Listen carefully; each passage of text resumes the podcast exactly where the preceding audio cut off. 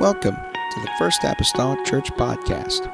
Our church mission is to love as God loves, showing compassion to every soul, thus winning those souls and equipping them to be sent out to plant and to harvest. Thank you for joining us today, and we hope that you are blessed by today's podcast.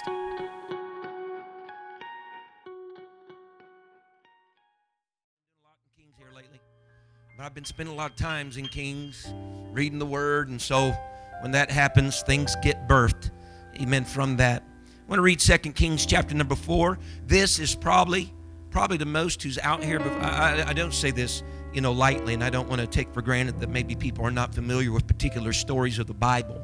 But I would say that this is probably uh, one of those stories among like David and Goliath and Jonah and the well and such that a story that people may have somewhat of familiarity with.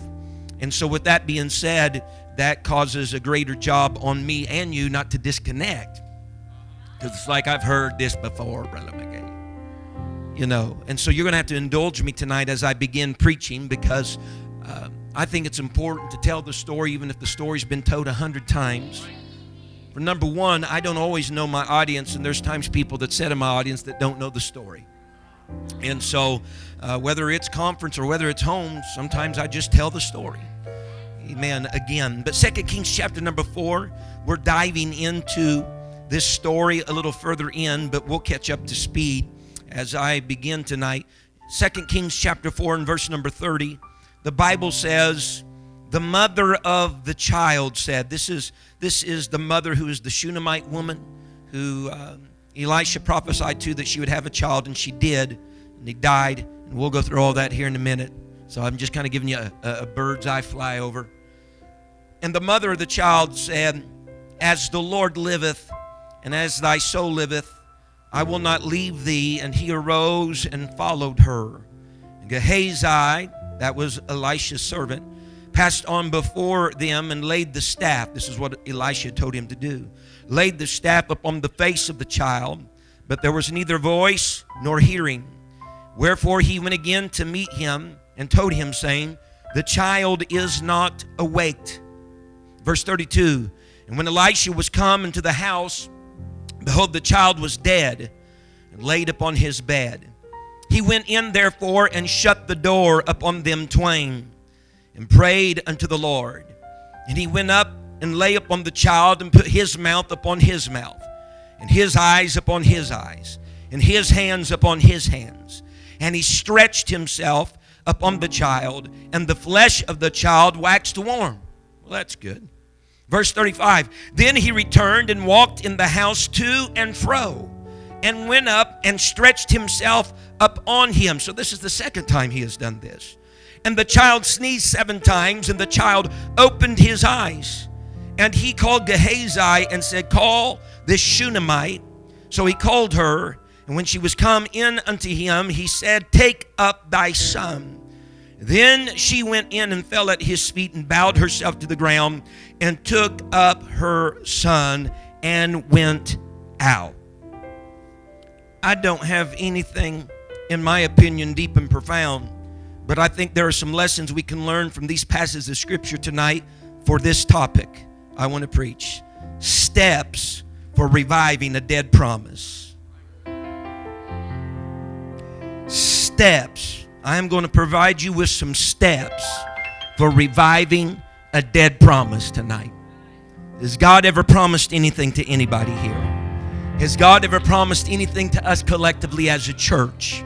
I want to preach tonight with the help and the guidance of Scripture steps for reviving a dead promise. Can we go to the Lord in prayer right now? Father, I come to you. Lord, you're able to help us, God, in this endeavor this evening. God, I know, Lord, what you've laid upon my heart. But God, let there not be, Lord, a disconnect from my heart to my mouth. I pray, oh Lord, today, God, God, give clarity, Lord Jesus, to what is spoken here. God, let it not fall upon deaf ears, oh Lord, but God, upon ears that would be eager to hear. God, with the Spirit, Lord, in your word, Lord Jesus is saying, God, to us individually and collectively tonight. I pray, oh Lord, help us that when we leave this place, we will have, Lord, within the folds of our Bible, Lord, some highlights of steps, Lord, on reviving God dead promises. In the lovely name of Jesus Christ that I pray. And the church say, Amen. Amen. Amen. You may be seated tonight in Jesus' name. If I may get us caught up in the story here this evening, indulge me just a little bit. The Bible speaks to us of the prophet Elisha and his servant Gehazi that there was on a particular day that they passed by the city of Shunem and there was this Shunammite lady that was there. It describes her of being a great woman she seems to be a woman of substance or ability to house both Elisha and Gehazi.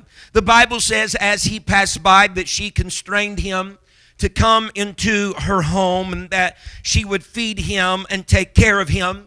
The Bible says that oft times Elisha would pass by the home of this great woman and she come to a place that she was having a discussion with her husband and said husband i perceive that this man that is continuously passing by here that he is a holy man that he is a man of god. It was at that moment that she decided that they should build a little chamber on their house for the purpose of housing the man of god and his servant putting everything within those quarters for the prophet of what he might need a bed, a candlestick, perhaps a little table and a stool for him. And as oft times as he would come by, that was there for him to stay in, that chamber that she had made for him. It's on one of those visits and occasions that he had visited her that he spoke to Gehazi, his servant, and he's recounting all of the goodness and the kindness that this lady, she and her husband, had shown to them. And he says, Gehazi, I, I, I wonder, she's been so kind and so compassionate to us. I wonder if there is anything that, that we can do for her if there's anything that we can do in exchange for the kindness and the care that she has given unto us. He says, Why don't you call her into this place and see if there's anything? Maybe we could speak to a king for her. Perhaps we could do something uh, to get her attention to be known among people that it needs to be known that will help her in this life. And whenever nothing could be said and nothing per se could be spoken of or realized, Gehazi, his servant, picked up on something. He said, Elisha, he said, I think there's one thing that perhaps could be done for her.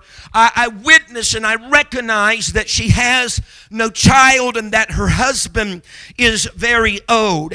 And so Elisha had Gehazi called the woman unto the room where he was staying. And he said, Woman, he says, I want to tell you something. According to the time of life, next season around this year, he says, You shall have a son. Here's a lady that is is uh, never had a child. She has a husband that is old. That's indicating to us that perhaps the biological clock is not working in their favor. And now she hears the word that in a year's time, or in the time that it would take to carry a child, she's going to have a son. The Bible says she's overwhelmed with the news. She's even telling Elisha, Do not lie to me concerning this matter.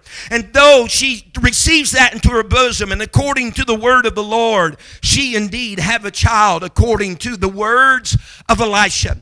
The Bible says, though, that that child has grown. So there's something I want you to start to make a connection with here tonight.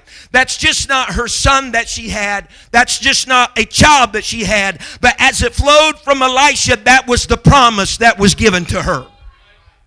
And so the Bible says that the child had grown and it went out into the field with his fathers. And on a certain day, he began to cry out, My head and my head. And some servants sent him in to his mother. Something was going on to his head, uh, wrong with his head. And the Bible says that she took that child and placed it upon her lap. And he sat there on her knees till noon. And then he died. She took that lifeless body, that lifeless son and boy, might I say, that lifeless promise, took it into the chamber that she had made for the man of God, laid that body and that promise out upon that bed, and asked of her husband, Give me a servant, give me a donkey so I can make haste to go see the man of God. He says, It's not new moon, it's not the Sabbath. Why are you going? He says, She says, Everything's going to be well.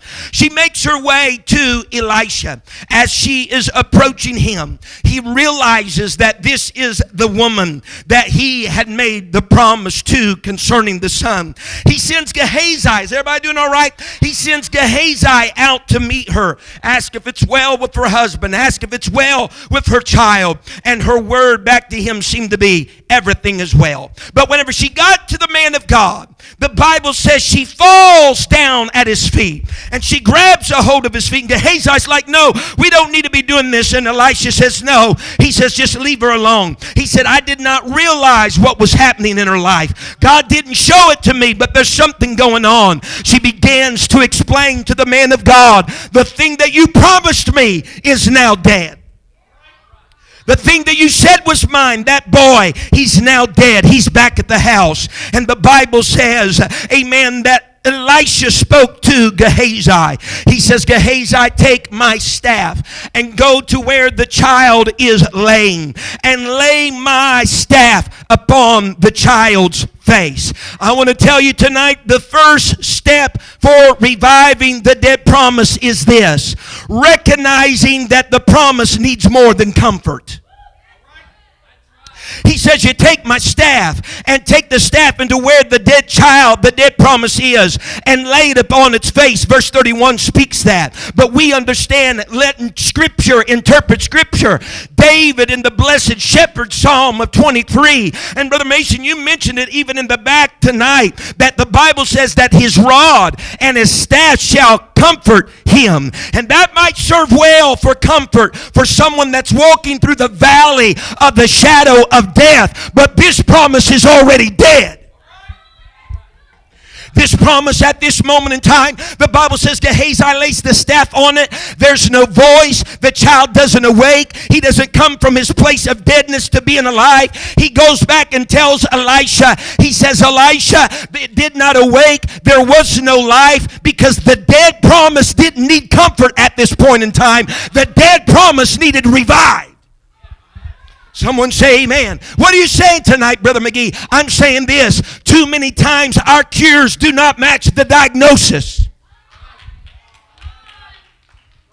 Amen. The objective here is not to make the dead promise comfortable. The purpose is not to make the dead promise comfortable.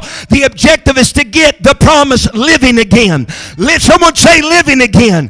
Amen. We're laying too many staffs on the things that we need to be laying our lives on. As we'll find out here in a moment. We can't allow that dead promise to get comfortable and just assume, well, it's all right. It's not living anymore. It's not going to take place. It's not going to happen. We'll just give it a little anesthetic, so to speak, and we'll all just be numb to the idea Uh, that it's dead. No, what that dead promise needs is a revival. What that dead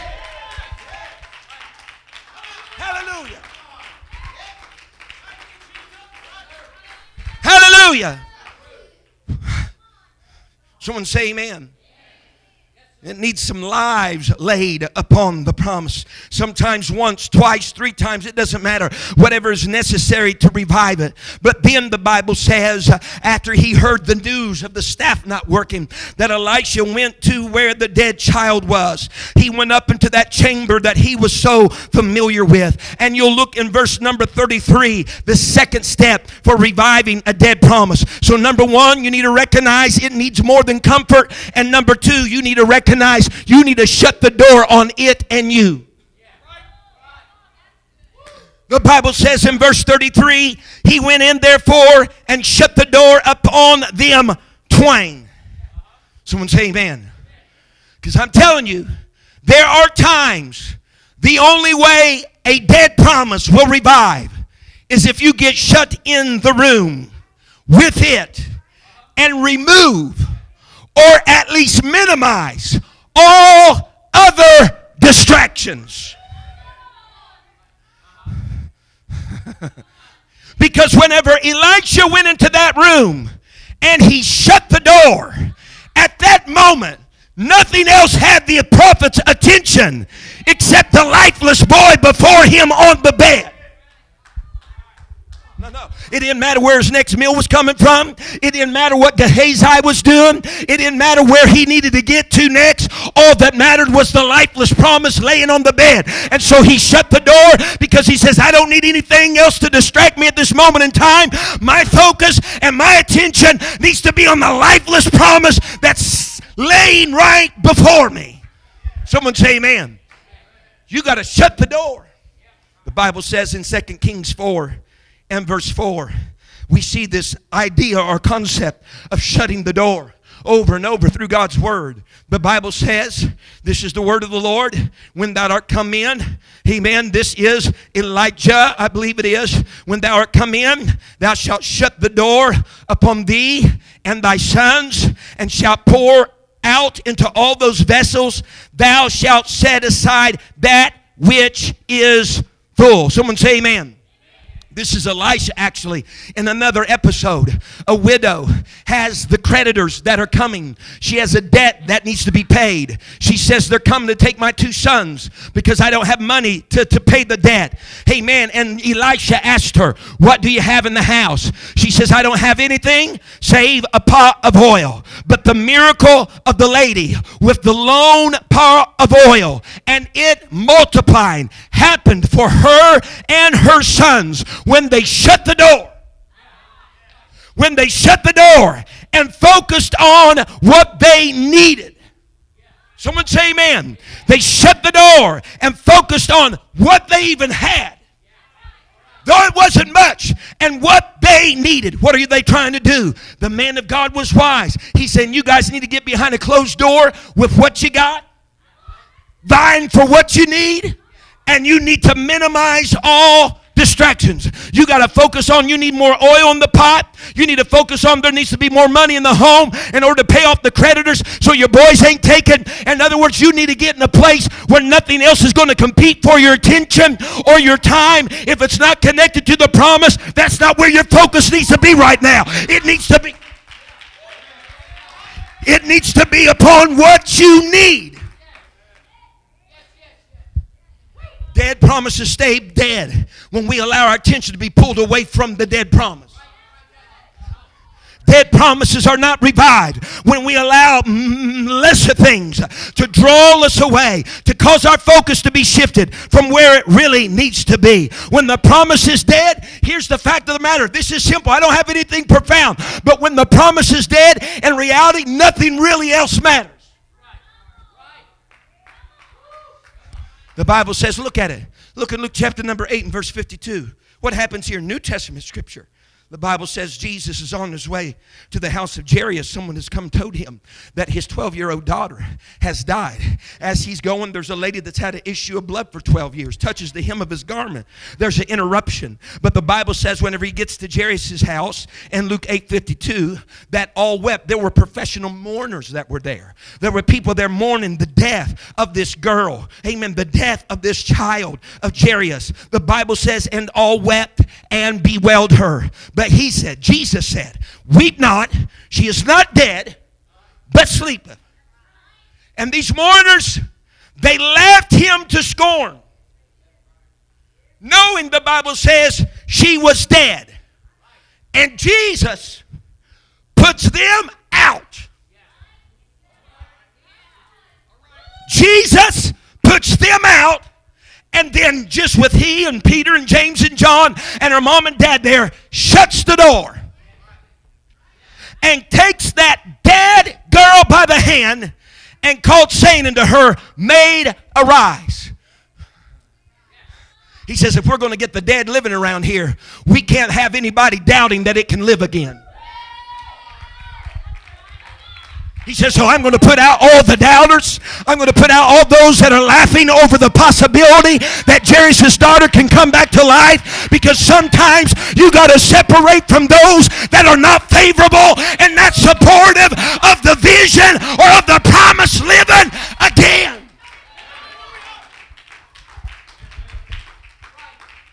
Because it's a distraction for someone to say, I think we can do it and there's someone on the opposite end of the rope saying, I don't think it can happen.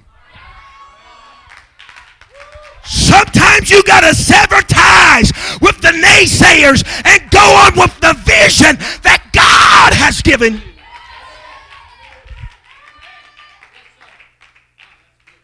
You got to shut the door to revive a dead promise. Number three, you'll find in verses 33 and 34. In order to revive a dead promise, you need to pray and you need to stretch.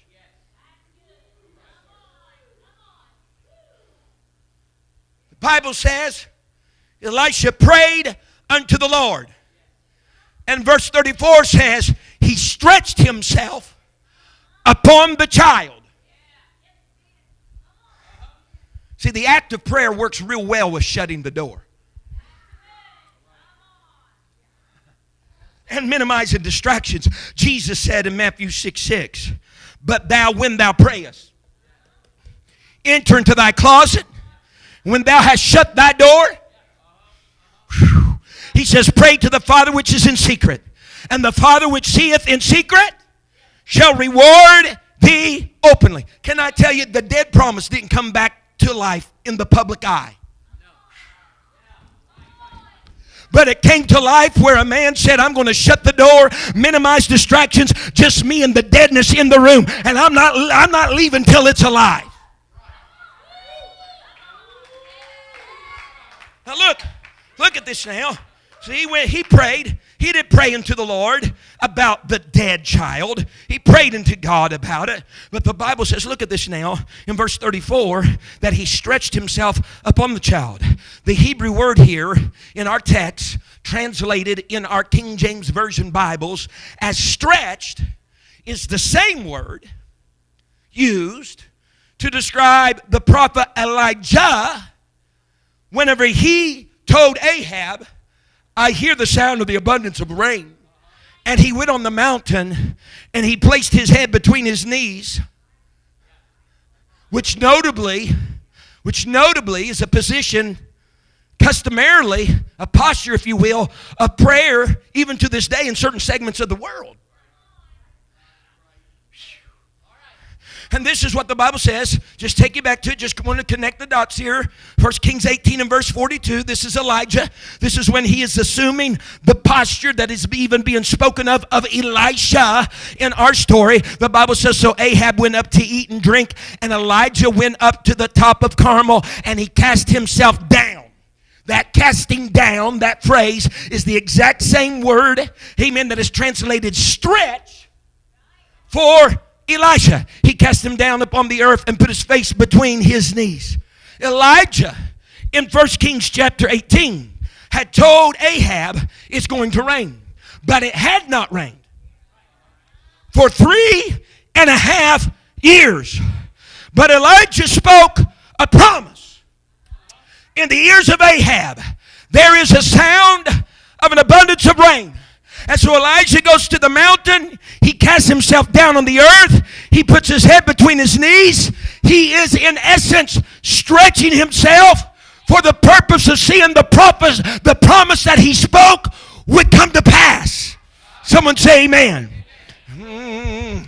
In other words, in our text, when Elisha goes down to stretch, He's assuming that same position of casting himself down upon the ground, yet he's casting himself upon the dead promise. He's taking his cue from his mentor because he wants to see a promise come to fruition in his life too. Now look at it. If you look at the word stretched in the Hebrew, it's quite simple. It means to bend. It needs it means to crouch. If we look then just at the common English word stretch in our English dictionaries, I pulled two that I think would be applicable for us tonight. There's several definitions, but the first definition, number 1, you know how they go. Number 1 in order is this. It means to draw out or extend oneself, a body, limbs, wings. I don't think anybody's angels here, but to the full length or extend. The seventh definition in the list means this to extend, force, or make serve beyond the normal or proper limits. Strain. In order for dead promises to live again, not only do you need to pray, but you got to stretch yourself over your promise.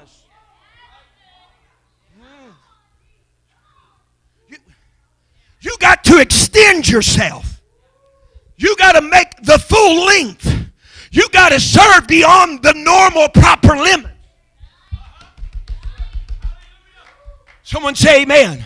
See, Elisha learned the lesson well. I'm having a hard time with that tonight, ain't I? Elisha is learning the lesson well and has learned it from his mentor Elijah well. Because we look in 1 Kings 17 that Elijah had a point in time in his life, he was dealing with the death of a son of a woman as well.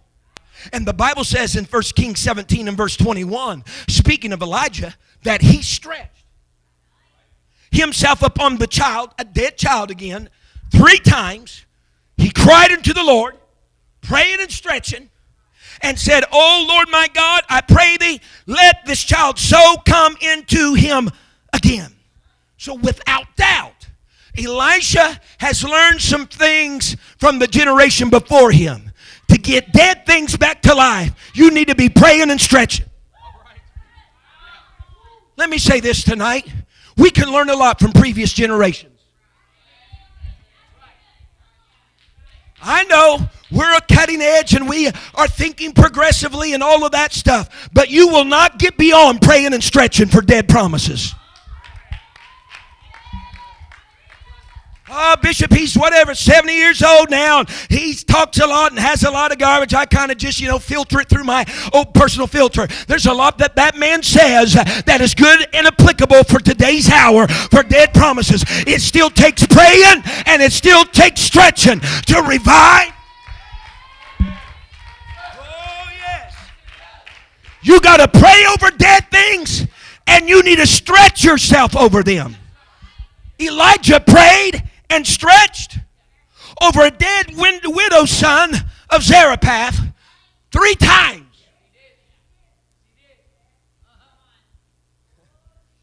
We are in the one time mentality. This generation is in the one time mentality. That if it doesn't happen the first time, forget it. Because number one, it's too much work. Lo and behold, if I would have any sweater, there'd have to be really real effort required of me. As it is in the world, so likewise it's crept into the church. I, I'll do it once, but if it don't work,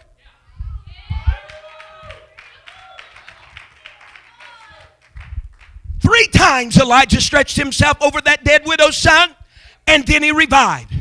There's something here that's notable that the Bible would say that Elisha and Elijah, but look at Elisha, our text, that Elisha would have to extend himself or stretch himself over this child. Think here with me just for a moment. Evidently, the promise was bigger than Elisha.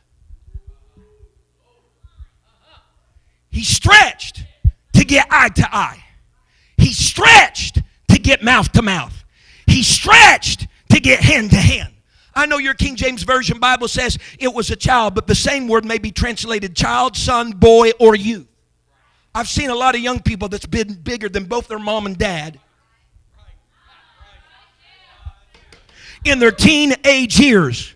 So I'm gleaning from Scripture if Elijah had to stretch, that the dead boy was bigger than he was, or that the promise the promise was bigger than he was. And for a side note tonight, let me tell you this your promise should always be bigger than you are. God's vision for your life should always be larger than you are. But that should not keep you from stretching to measure up to its size and its capacity. Hallelujah. Someone say hallelujah.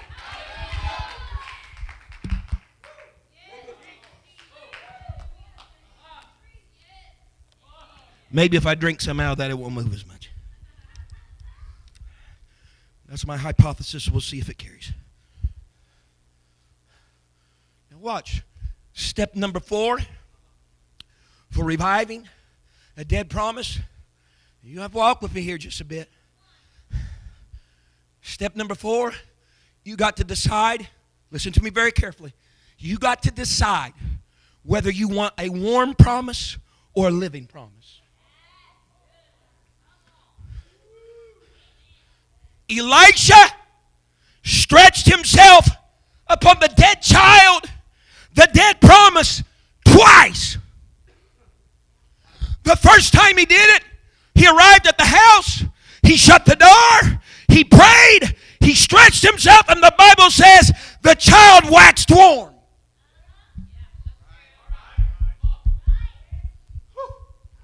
But Elisha wasn't satisfied with a warm promise. He says, I'm not opening the door to this room till I have a living promise. The Bible says the second time he walked to and fro in the room. Before there was any stretching, he walked to and fro in the room. I got a warm promise over there. I've stretched myself. I've extended myself. I've taken myself beyond the limits. He says, and I got a warm promise, but warm's not good enough. I need a living promise. A warm promise is not going to comfort this mama. A warm promise is not going to get up out of the bed. A warm promise is not going to have a future. I need a, I need a living.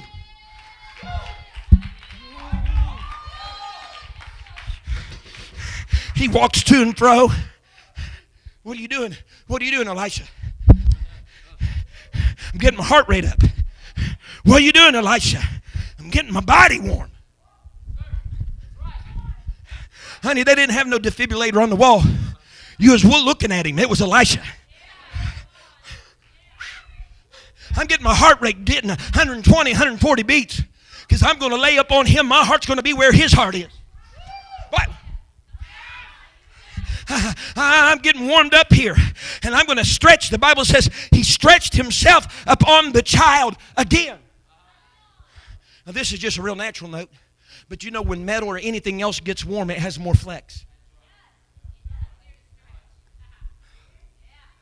Railroad tracks, they get longer as they get hotter. It's easier to stretch when things are warmed up.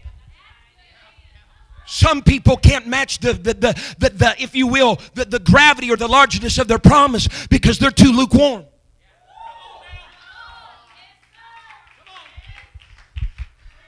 The Bible says he stretched himself upon that child again, and that child sneezed seven times and opened his eyes, and he was living again. So you got to ask yourself in these steps of reviving a dead promise, you got to ask yourself do you want a warm promise or do you want a living promise? Because I tell you what, there's some people that's just, just satisfied with the warm promise. But I'll go a step further. Are you listening? Go a step further. The difference in how warm or live we're willing to become is how far we are willing to stretch in order to move from the realm of warm promise to living promise. Step number five, here it is. We must recognize, recognize, you must be warmer than what you are trying to revive.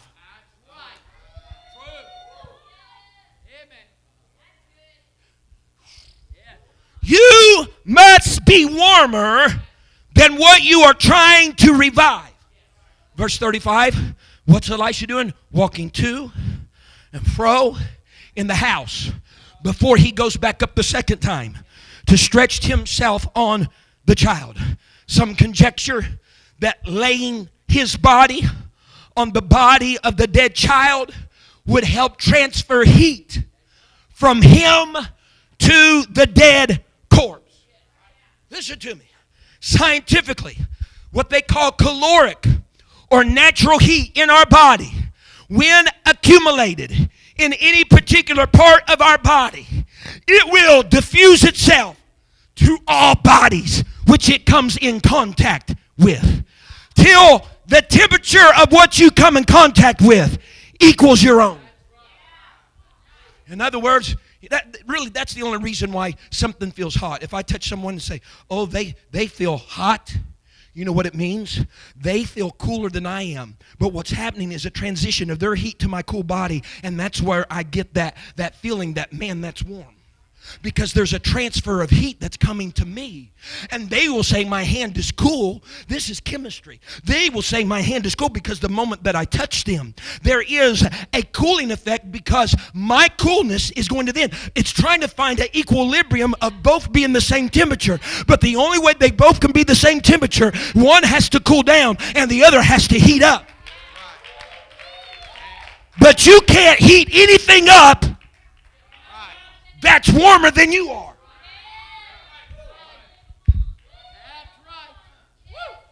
So, what they're telling us is whenever you have this natural heat, all this heat in the body, this natural heat, it goes out into the surrounding air. We understand that when it's cold or warm outside, there's that transition that's taking place. But when there's bodies that are joining next to each other, that temperature will come to a place, if they stay together, of being completely equalized.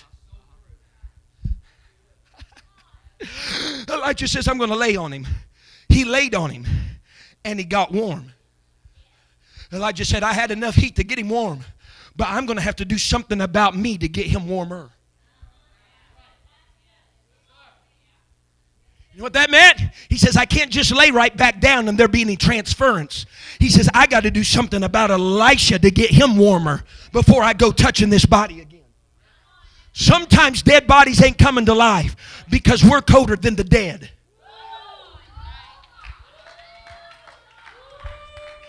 What are you doing, Elisha? I'm going to and fro. I'm going to, honey, none of that hurts any of us. It'd do good for some of us to go a little bit of to and a little bit of fro and start heating up, if you will, the spiritual heat. Amen. The spiritual, if you will, temperature of our life so that we might stretch ourselves on the dead promises and not just see them warm, but brought back to life. Some would say, amen. And yes, God is the only one that can give life. But he used Elisha as a means to accomplish it.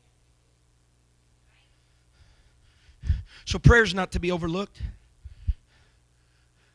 It's important. But I will tell you this prayer shouldn't be acting alone either. You need to pray and you need to stretch yourself. You need to pray. You need to go to and fro. And you need to increase your supernatural heat so that it might be conveyed to the cold, dead promise that is laying before you. You must, and I want this to be embedded in your heart and your mind, you must be warmer than the promise that you're trying to bring, back to vitality. Because the dead can't raise the dead.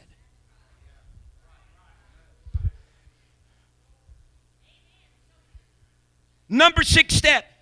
I didn't tell you how many steps there were because I didn't want anybody counting along the way. The next step for reviving a dead promise is that you must only open the door to living promises. Elijah shut the door on him and the boy, but he didn't open the door when the promise was warm. He opened it when it was living.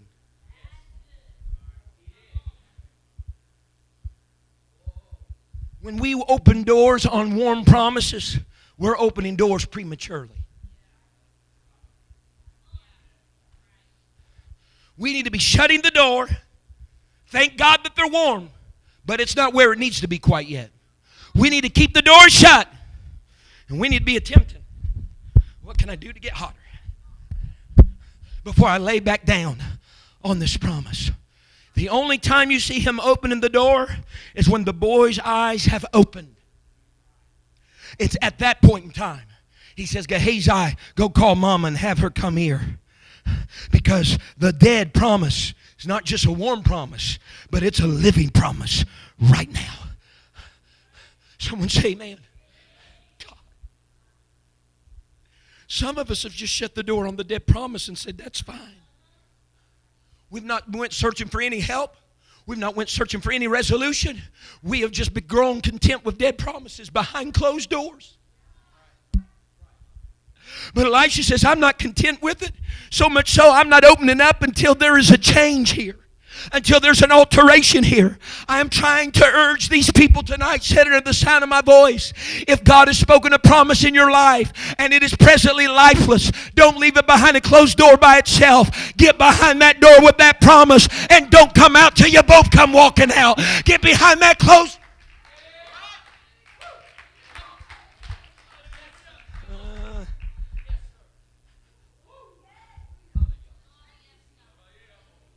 And if it requires days, one time, two times, three times of walking back and forth and getting some heat yourself, then do what you need to do. If it doesn't happen after the first prayer, pray again. Someone say amen.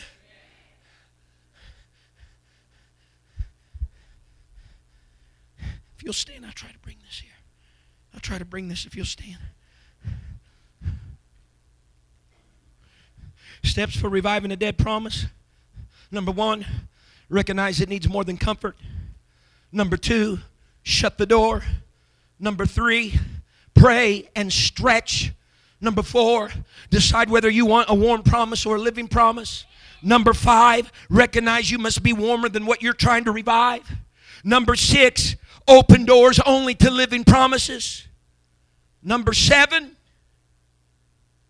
I close with this. This isn't so much as a step as it is a promise.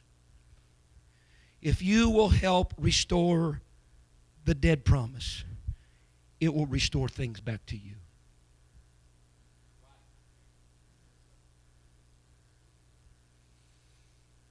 This same woman that had received her boy to life again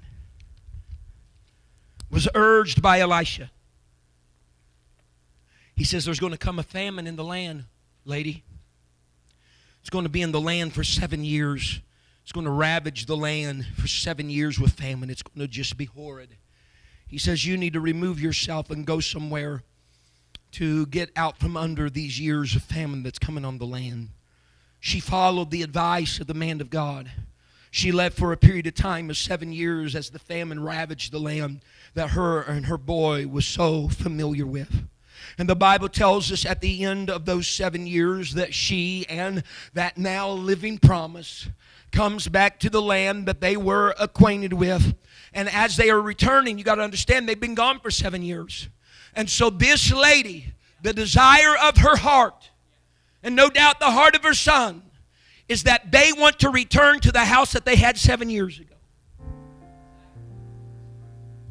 And they want the land that they had seven years ago.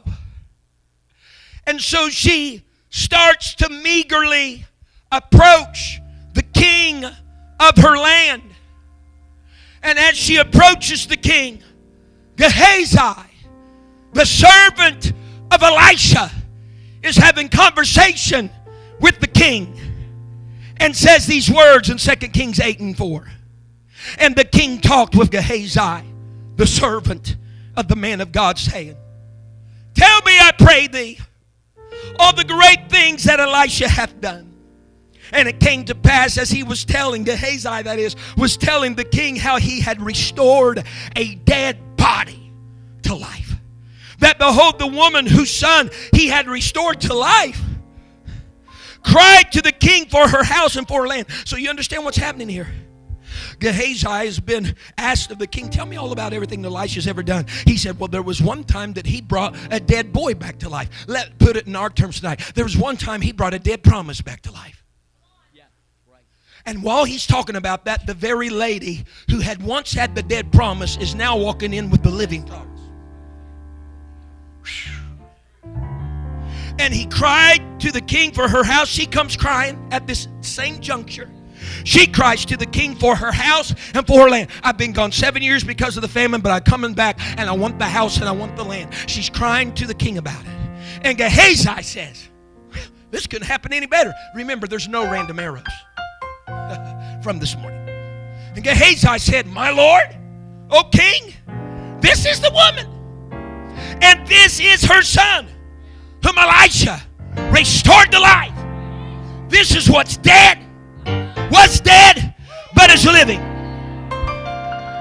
Verse 6 And when the king asked the woman, he wanted her take on the story. Tell me about how your dead promise came back to life. The Bible says when he asked the woman, she told him. Now look what the king does. So the king appointed unto her a certain officer, saying, Restore all that was hers all the fruits of the field since the day that she left the land, even until now.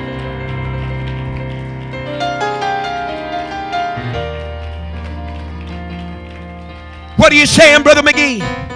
To me, it seems that the contingency of her getting back her house and her land is due to what happened with her dead promise and the story that was being told to the king.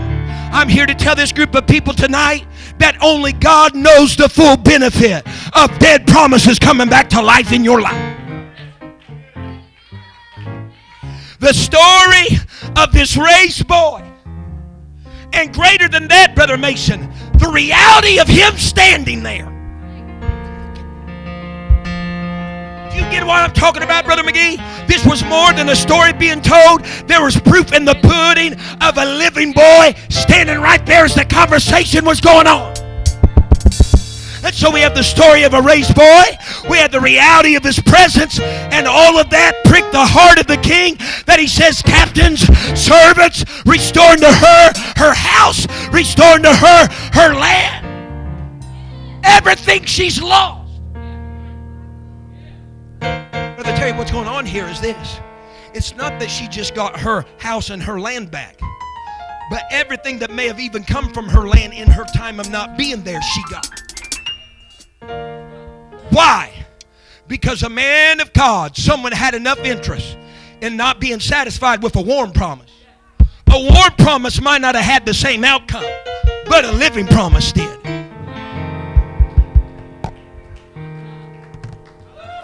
So, my promise or my persuasion for you tonight, number seven, I believe it is, is this.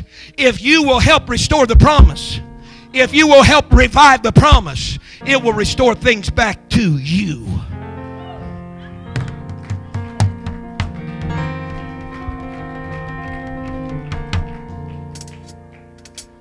Promise don't need your comfort. The dead promise doesn't need your coddling.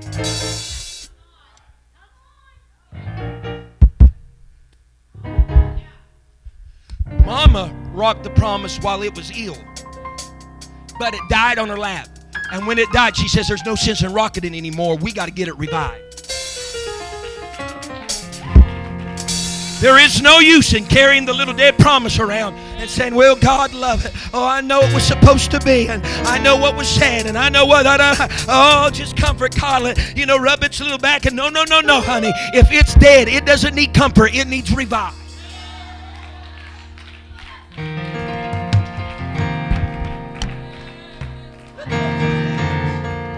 Can we raise our hands all across this place tonight? I'm telling you right now this evening, if God's ever promised anything to you in your life and it's right now lifeless and dead, you need to start going through the steps right now this evening of reviving a dead promise. Somebody needs to shut the door, somebody needs to pray, somebody needs to stretch. Come on. Somebody needs to stretch. Somebody's got to make a choice tonight. Do I want a living promise or a warm promise? So, somebody's got to get warmer and hotter than what they're trying to revive. Oh, let's sing to the Lord right now. God has the ability by commissioning you to revive some dead things. And when they become alive again, they're going to bring restoration to your life.